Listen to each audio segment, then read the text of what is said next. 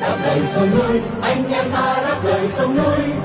Quyết bảo vệ sang sang ta tự chết cho quê hương. Đây là đài phát thanh đáp lời sông núi, tiếng nói của những người Việt tha thiết với tiền đồ tổ quốc và hạnh phúc của toàn dân do lực lượng cứu quốc thực hiện, phát thanh mỗi ngày từ 7 giờ 30 đến 8 giờ tối giờ Việt Nam trên làn sóng ngắn 9.670 km chu kỳ.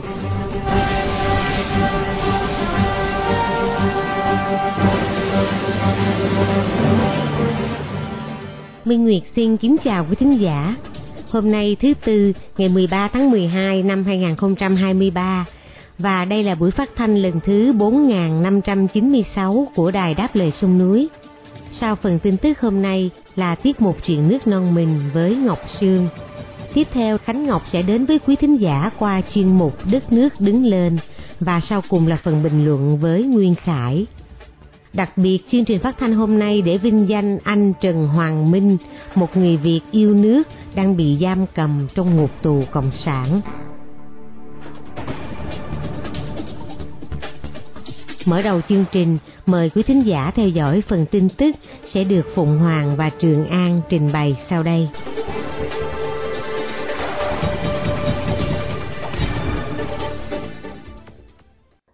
Nhân lương tâm Trịnh Bá Phương quyết không nhận tội.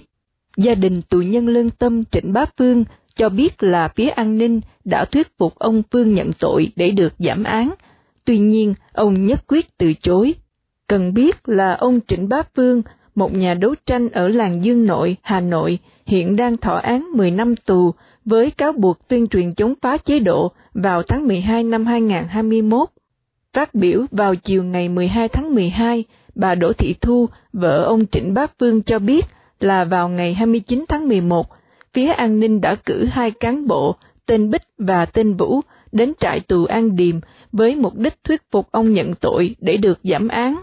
Trước khi tới trại tù, phía an ninh cũng đã tiếp cận gia đình và đề nghị người thân khuyên ông nhận tội, nhưng gia đình đã từ chối. Ngoài việc hứa hẹn giảm án, phía an ninh còn sử dụng các quyền lợi khác để dẫn dụ ông Trịnh Bá Phương nhận tội, trong đó có việc được phép gặp vợ một cách riêng tư, nhưng ông Phương vẫn cự tuyệt. Luật sư Nguyễn Văn Miến, người bào chữa cho ông Trịnh Bá Phương, cho rằng thủ đoạn cưỡng ép các tù nhân lương tâm nhận tội của phía an ninh đã chứng minh bản chất bất công ở các bản án. Cần biết là vào tháng 10 năm nay, ông Phương tố cáo việc bị đám cai tù an điềm đánh đập và biệt giam sau khi ông phản đối chế độ giam giữ hạ khắc và các vi phạm quyền con người. Bà Phan Thị Thanh Nhã bị kết án 6 năm tù với cáo buộc lật đổ chế độ. Trong phiên xử sơ thẩm vào hôm qua ngày 12 tháng 12, bà Phan Thị Thanh Nhã, 39 tuổi bị bào quyền tỉnh Tiền Giang kết án 6 năm tù với cáo buộc hoạt động nhằm lật đổ chế độ. Bà Phan Thị Thanh Nhã bị Công an tỉnh Tiền Giang bắt giam vào ngày 17 tháng 3 với cáo buộc như trên. Theo cáo trạng, từ cuối năm 2018, bà Nhã đã theo dõi nhiều bài viết bị cho là phản động trên mạng. Ngoài ra, bà Nhã bị cho là đã tham gia vào chính phủ quốc gia Việt Nam lâm thời. Cũng theo cáo trạng của công an, sau khi tham gia tổ chức nói trên vào năm 2021, bà Nhã đã đăng và chia sẻ 25 bài viết và video clip có nội dung phản động. Trước đó vào tháng 4 năm ngoái, Công an thị xã Cai Lậy đã xử phạt bà Nhã với lý do thông tin sai sự thật, xuyên tạc, xúc phạm uy tín, danh dự và nhân phẩm cá nhân. Việt Pháp lần đầu tiên đối thoại về chính trị Việt Nam và Pháp vào hôm 11 tháng 12 đã tiến hành phiên đối thoại chính trị lần đầu tiên giữa hai nước tại thủ đô Hà Nội. Theo thông cáo của Tòa Đại sứ Pháp, cuộc đối thoại với sự đồng chủ trì của ông Benoit Guidi, vụ trưởng Á Châu của Bộ Ngoại giao Pháp, và ông Đỗ Minh Hùng, vụ trưởng Âu Châu của Bộ Ngoại giao Việt Nam. Đây là dịp để hai nước trao đổi về các chủ đề song phương cũng như các vấn đề khu vực và quốc tế theo thông cáo. Được biết, khuôn khổ của cuộc đối thoại chính trị này được thiết lập theo quyết định của quan chức ngoại giao hàng đầu của hai nước tại cuộc hội đàm ở Paris vào tháng 6 vừa qua. Thông cáo viết rằng, đối thoại này nhằm mục đích tăng cường mối liên hệ đa dạng giữa hai nước và cho thấy ý nghĩa đầy đủ của quan hệ đối tác chiến lược của chúng ta trong bối cảnh hai nước kỷ niệm 10 năm thiết lập mối quan hệ đối tác chiến lược trong năm nay. Cần biết là Việt Nam nhiều năm qua đã tiến hành đối thoại chính trị với các nước Tây phương, trong đó có Hoa Kỳ, nhưng mãi đến thời điểm này, Pháp và Việt Nam mới có cuộc đối thoại chính trị lần đầu tiên, tuy nhiên hai bên không đưa ra lý do vì sao có sự trì hoãn như vậy.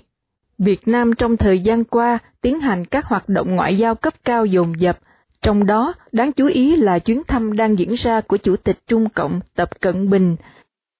Việt Nam bỏ tù người cha đi đòi công lý cho con trai. Ông Đào Bá Cường, 62 tuổi ở thành phố Tuy Hòa vào hôm qua ngày 12 tháng 12, đã bị bà quyền tỉnh Phú Yên tuyên án 2 năm tù với cáo buộc lợi dụng quyền dân chủ để chống phá chế độ. Cần biết là ông Cường bị bắt giam vào ngày 27 tháng 4. Ông Cường là cha của nạn nhân Đào Bá Phi, bị đánh chết trong đồn công an thành phố Tuy Hòa vào tháng 10 năm 2022.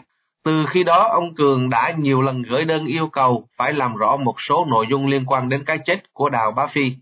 Vụ đánh chết ông Phi xảy ra vào ngày 18 tháng 10 năm ngoái, sau khi công an tỉnh Phú Yên bắt giam ông với cáo buộc trộm cắp tài sản vào ngày 16 tháng 10. Vào thời điểm bị bắt, ông Đào Bá Phi được gia đình cho biết là hoàn toàn khỏe mạnh. Đến 5 giờ sáng ngày 18 tháng 10, ông Phi bị phát giác là đã chết trong tư thế treo cổ trong đồn công an. Gia đình nạn nhân vào ngày 19 tháng 10 đã mặc áo tang và tập trung ở đồn công an thị xã Đông Hòa để đòi thi thể Đào Bá Phi. Một thành viên trong gia đình đã quay toàn bộ vụ việc và nhanh chóng lan truyền trên mạng xã hội. Chính phủ Úc siết chặt các yêu cầu thị thực sinh viên nước ngoài. Hôm 11 tháng 12, chính phủ Úc cho biết sẽ siết chặt các yêu cầu cấp thị thực đối với sinh viên và công nhân nước ngoài nhằm giảm một nửa số lượng người nhập cư trong vòng 2 năm tới. Theo quy định mới, sinh viên nước ngoài muốn nhập cảnh vào Úc phải có được điểm thi tiếng Anh cao hơn và việc kiểm tra sẽ ngặt nghèo hơn đối với những đơn xin thị thực sinh viên lần thứ hai muốn kéo dài thời gian ở Úc. Bộ trưởng Nội vụ Claire O'Neill nói với báo chí là chính phủ Úc muốn đưa số người nhập cư trở lại bình thường. Ông cho biết là những thay đổi trong chính sách này của Úc đã đặt áp lực lên tình trạng di cư ở nước ngoài và góp phần làm giảm lượng người di cư. Quyết định mới của chính phủ Úc được đưa ra sau khi con số người nhập cư vào Úc trong hai năm qua dự trù đạt mức kỷ lục là 510.000 người. Úc là quốc gia có đông du học sinh Việt Nam, tương tự như các quốc gia phát triển khác. Thống kê mới nhất của Cơ quan Thương mại và Đầu tư Úc số du học sinh Việt Nam tại nước này là khoảng 24.000 người, đứng thứ năm trong số các quốc gia có đông sinh viên đến Úc nhất.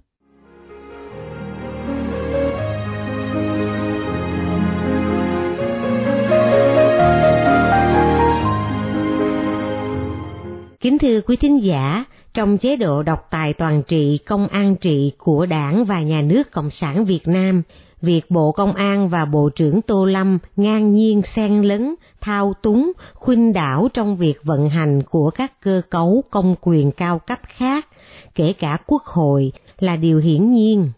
Để tiếp nối chương trình hôm nay qua tiết mục chuyện nước nâng mình, mời quý vị nghe bài viết của Đặng Ngọc Quân, Tô Lâm đang thao túng Quốc hội Cộng sản Việt Nam qua sự trình bày của Ngọc Sương.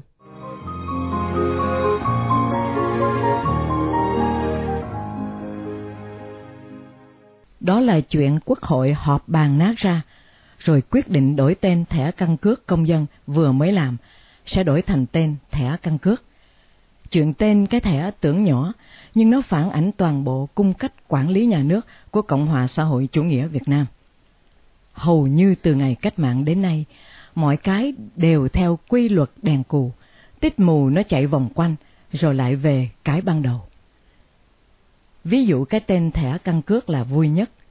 Thời Pháp thuộc, trước 1945, gọi là thẻ căn cước. 1946, Việt Nam Dân Chủ Cộng Hòa, gọi là thẻ công dân. 1957, Việt Nam Dân Chủ Cộng Hòa, đổi thành giấy chứng minh. 1964, Việt Nam Dân Chủ Cộng Hòa lại đổi lại giấy chứng minh, giấy chứng nhận căn cước. 1976, Cộng hòa xã hội chủ nghĩa Việt Nam đổi lại giấy chứng minh nhân dân. 1999, Cộng hòa xã hội chủ nghĩa Việt Nam chứng minh nhân dân chính số. 2012, Cộng hòa xã hội chủ nghĩa Việt Nam chứng minh nhân dân 12 số. 2014, Cộng hòa xã hội chủ nghĩa Việt Nam, thẻ căn cước công dân. Từ 11, 2023, Cộng hòa xã hội chủ nghĩa Việt Nam, thẻ căn cước. Đáng chú ý, thời Việt Nam Cộng hòa 1955-1975 vẫn giữ tên thẻ căn cước. Thế là cái tên thẻ căn cước từ thời Pháp thuộc, thời Việt Nam Cộng Hòa, sau gần một thế kỷ chạy lòng vòng tốn bao nhiêu trí não, họp hành, giấy mực, tiền bạc của chế độ mới lại được trả lại tên cho em. Như vậy cũng có cái vui, là những cái gì người Pháp hay Việt Nam Cộng Hòa đã dùng mà thấy đúng, tốt, thì nay cứ lấy mà dùng. Không, tự ái cách mạng, đừng sợ mất lập trường nữa nhé. Quốc hội chấp nhận việc nhỏ này, nhưng tỏ ra có tiến bộ. Vậy thì dùng triết lý giáo dục của Việt Nam Cộng Hòa, dân tộc, nhân bản, khai phóng, đúng quá. Có gì phải lăng tăng? Mấy ông bộ trưởng giáo dục cứ ấp úng, triết lý giáo dục là nghị quyết của đảng. Mà Quốc hội mau quay lại thực hiện Hiến pháp 1946 của Việt Nam Dân Chủ Cộng Hòa là hợp lý, hợp tình hay mạnh dạn hơn, tiến tới tham khảo dùng Hiến pháp Việt Nam Cộng Hòa khỏi phải đi lòng vòng. Mà người Việt dùng cái của người Việt sao lại e ngại, mà đi sao chép của Tây của Tàu. Lạ thật đấy. Vì sao có chuyện đèn cù như trên là một đề tài khoa học nhà nước hấp dẫn, đáng nghiên cứu.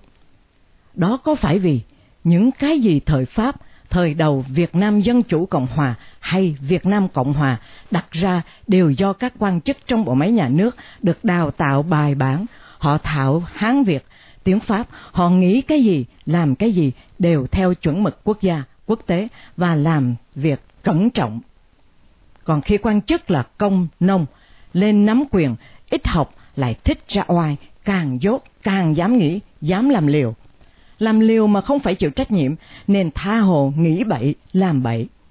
Tân quan tân chính sách, ông nào lên lãnh đạo một đơn vị, dù to hay nhỏ, nhất định là phải tổ chức lại, đổi tên cái này, cái nọ. Chuyện lớn như đổi tên nước, thay hiến pháp, thay luật, tách nhập tỉnh, tách nhập các bộ, cứ làm như chơi, nghĩ lại kinh hãi quá. Nói ngay, Bộ Giáo dục của tôi, thời trước là Bộ Giáo dục, Bộ Đại học và Giáo dục chuyên nghiệp, rồi nhập làm một, gọi là Bộ Giáo dục và Đào tạo. Trên thế giới, không biết có nước nào có cái tên bộ như vậy. Viện Khoa học Giáo dục thời Bộ trưởng Nguyễn Văn Huyên được xây dựng rất công phu, bài bản.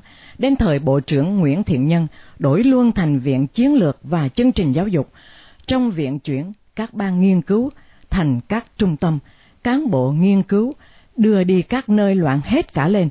Sau mấy năm, cán bộ Viện Đấu tranh mãi lại tái lập Viện Khoa học Giáo dục Việt Nam. Nhưng cán bộ nghiên cứu đầu đàn đã tan rã hết cả.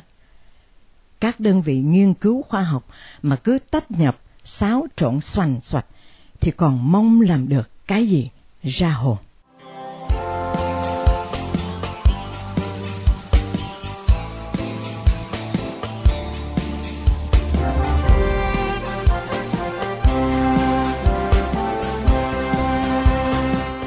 Kính thưa quý thính giả, trong xã hội nhân văn nhân bản của miền Nam Việt Nam trước năm 1975, con dân tộc Việt có truyền thống gìn giữ, bảo tồn và phát huy văn hóa mọi miền.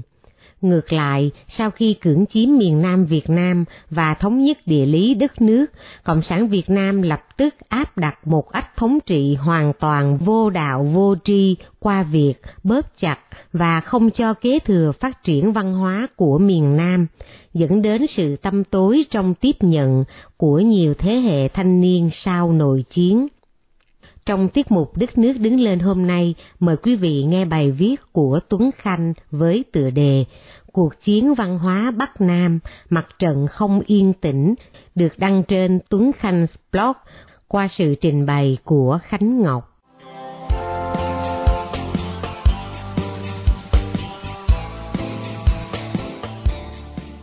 Cuộc chiến văn hóa Bắc Nam, mặt trận không yên tĩnh.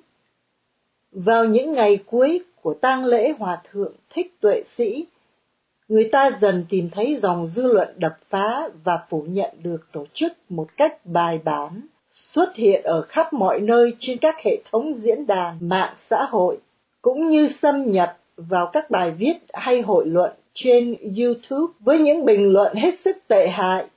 Có thể nhìn thấy ngay, đó là những người bình luận không có tín ngưỡng, hoặc là những người không có một chút thông tin nào về hòa thượng thích tuệ sĩ hay báo quát hơn, đó là một hay vài thế hệ mù tịt về văn hóa của miền Nam cũ trước năm 1975.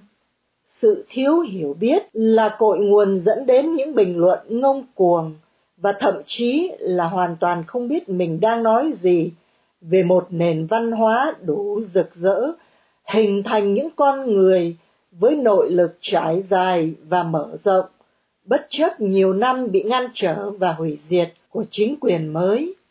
Sự kiện này cũng cho thấy rằng cách bóp chặt và không cho kế thừa phát triển văn hóa của miền Nam dẫn đến sự tăm tối trong tiếp nhận của nhiều thế hệ thanh niên sau nội chiến. Nó giới thiệu rõ việc thống nhất địa lý là chuyện dễ dàng, nhưng hòa đồng, thống nhất và chia sẻ đẳng cấp văn hóa là một điều hoàn toàn khác. Điều thú vị là trong khi miền Nam ở chế độ bị coi là thù địch, tất cả những điều độc đáo và đáng quý của miền Bắc, ngay trong khi đang chiến tranh, học sinh trung học, tiểu học cũng đều được học và được biết, ngưỡng mộ được kính trọng. Vào thời ấy, không có ai miệt thị văn cao trên đường phố hay trên một diễn đàn nào, và không ai làm chuyện phủ nhận hay thoá mạ Lưu Hữu Phước. Thậm chí bài hát của ông còn được dùng làm quốc ca của Việt Nam Cộng Hòa. Chiến tranh là điều bất đắc dĩ phải đến, nhưng con người Việt Nam trong lịch sử và những giá trị tồn tại đúng luôn hiển nhiên được văn hóa Việt Nam Cộng Hòa nhìn nhận.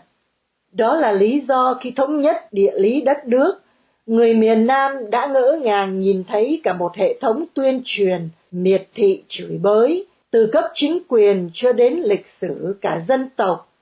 Vốn người miền Nam được giáo dục coi trọng đồng đẳng, được học thuộc với lòng kiêu hãnh, là công dân Việt với ngàn năm văn hiến, thậm chí với từng cá nhân của những người miền Bắc tham gia vào hệ thống phỉ báng đó, cũng dường như được đào luyện kỹ càng từ nhà trường đến trên đường phố để luôn suôn sẻ những ngôn ngữ tấn công như vậy.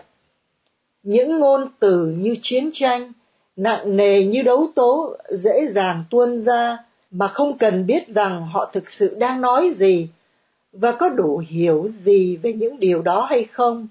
Ngay cả giới trí thức miền bắc, sự xóa trắng thông tin về một nền văn hóa trong một vùng đất khác biệt cũng là điều được tìm thấy trên mạng xã hội với những câu chuyện mỗi ngày dần mở ra. Trên trang facebook của giáo sư mạc văn trang, một trí thức đáng kính với tư duy tự do ông đã bất ngờ khi phát hiện qua tang lễ của hòa thượng thích tuệ sĩ về thân thế và cuộc đời hoạt động của ngài từ trước năm 75 cho đến lúc viên tịch. Trước khi hòa thượng thích tuệ sĩ mất, tôi không biết tiểu sử của ông, không hiểu ông có vai trò gì trong giáo hội Phật giáo Việt Nam thống nhất. Tôi chỉ đọc mấy bài thơ của ông và bài nhà thơ Bùi Giáng, Bình thơ tuệ sĩ và cảm thấy mến mộ cả hai người.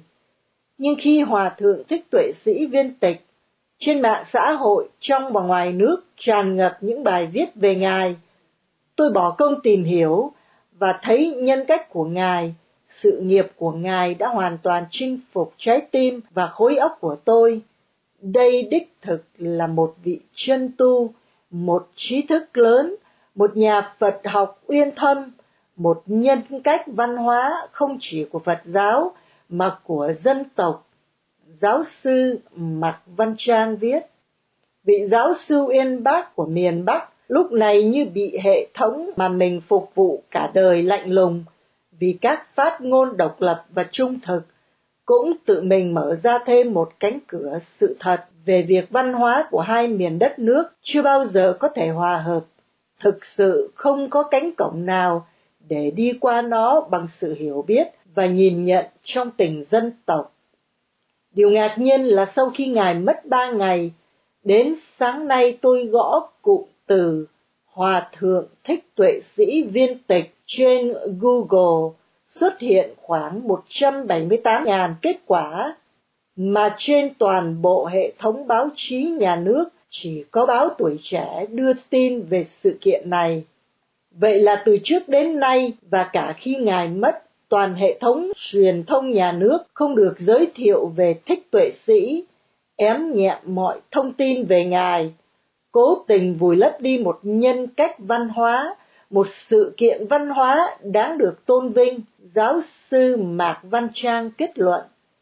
Trong văn bản gốc, ông cố ý viết hoa nhiều cụm từ, trong đó có văn hóa nhân cách như một cách lên giọng nhấn mạnh điều mà người miền Nam vẫn làm và có thể gây khó chịu trong tính thống nhất địa lý là họ tự lưu giữ, tự biết ơn và tiếc nhớ những điều tốt đẹp nhất trong cuộc sống và văn hóa mà họ đã thụ hưởng. Mỗi người dân bình thường đã làm một cột trụ truyền thông để âm thầm nhắc nhở nhau về ngày mất, ngày sinh của những người đã đóng góp cho nền văn hóa hình thành con người của họ. Họ nhớ tới Mai Thảo, nhớ Thanh Tâm Tuyền, nhớ Trầm Tử Thiêng, kể về Phạm Duy, nói về Nguyễn Đình Toàn. Từ cuốn sách nhỏ cho đến những câu thơ đã dựng nên một trời văn hóa của miền Nam, cho đến những khổ nạn mà những con người đó đã chịu qua thời thế biến động. Dĩ nhiên mọi chuyện chỉ có người miền Nam tự gìn giữ với nhau, tự lưu truyền, chứ báo chí của người nhà nước thì khó mà nhắc đến.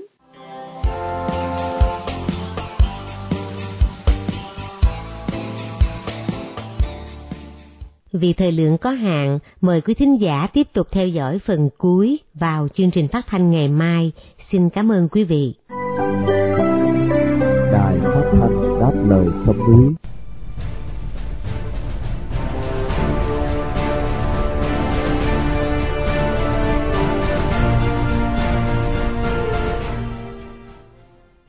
quý thính giả, Nguyễn Phú Trọng thường ví von rằng tuy tận diệt tham nhũng không vùng cấm nhưng không thể cho phép làm vỡ lọ quý là Đảng Cộng sản Việt Nam câu hỏi toàn dân phải nêu ra là một tập thể nuôi dưỡng toàn rùi nhặn, tham nhũng từ hạ tầng đến thượng tầng cơ sở như đảng Cộng sản Việt Nam có bao giờ là lọ quý thật sự hay chỉ là một bình chứa phân và ký sinh trùng thối tha phải vứt đi để dân tộc sống còn. Mời quý thính giả nghe phần bình luận của Ý Nhi trích từ thời báo với tựa đề Biến toàn dân thành gà công nghiệp đảng và gian thương cùng nhau thịt sẽ được Nguyên Khải trình bày để kết thúc chương trình phát thanh của Đài Đáp Lời Sông Núi tối hôm nay.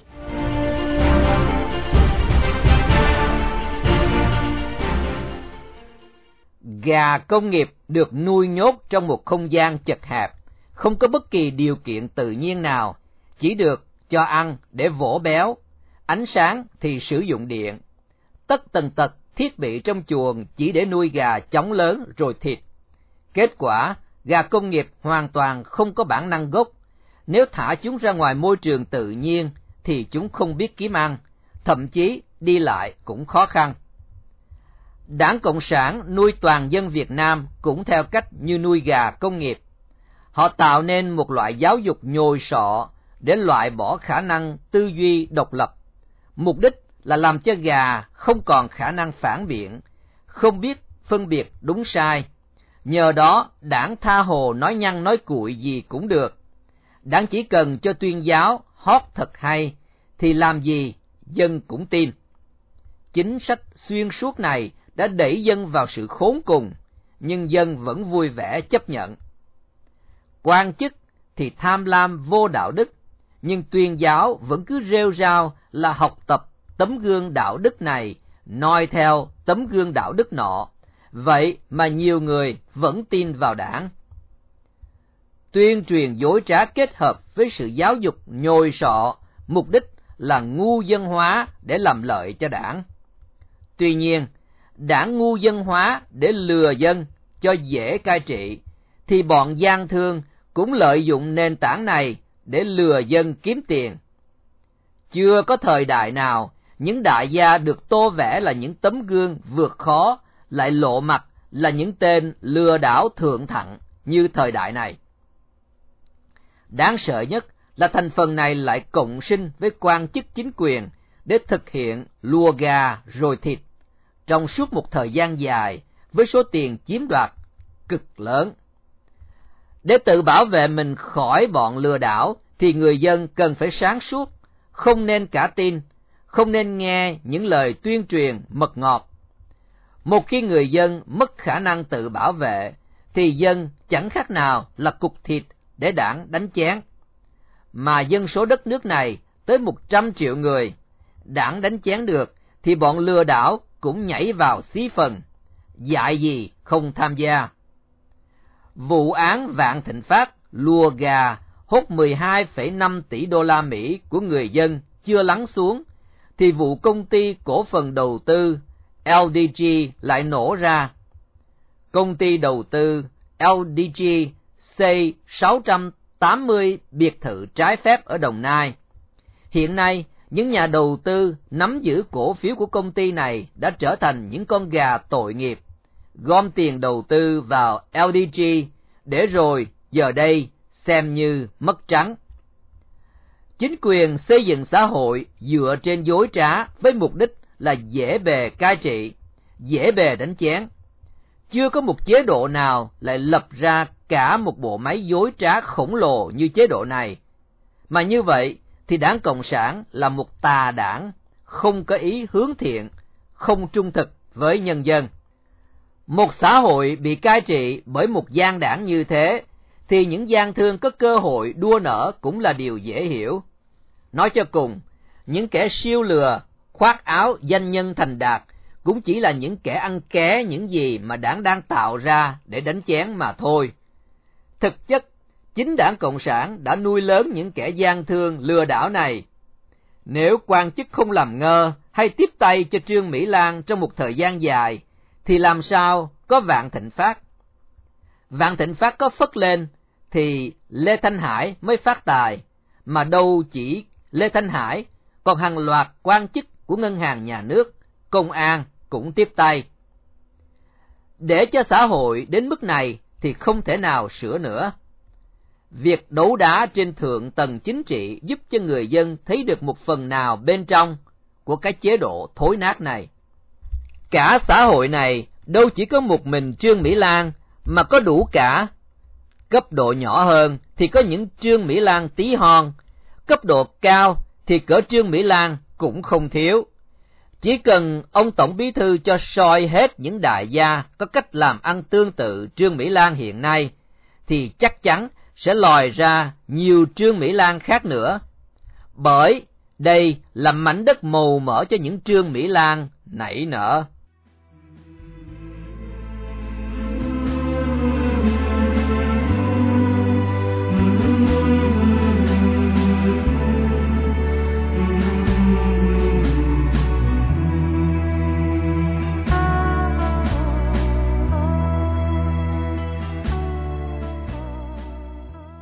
Trước khi chia tay trong buổi phát thanh tối nay, kính mời quý thính giả cùng đài đáp lời sông núi nhớ đến anh Trần Hoàng Minh, sinh năm 1999, bị bắt vào tháng 9 năm 2020 với bản án 5 năm tù giam. Một người Việt đang bị nhà cầm quyền Cộng sản giam cầm trong ngục tù vì lòng yêu nước, lẽ phải và sự đóng góp tích cực vào tiến trình dân chủ hóa Việt Nam.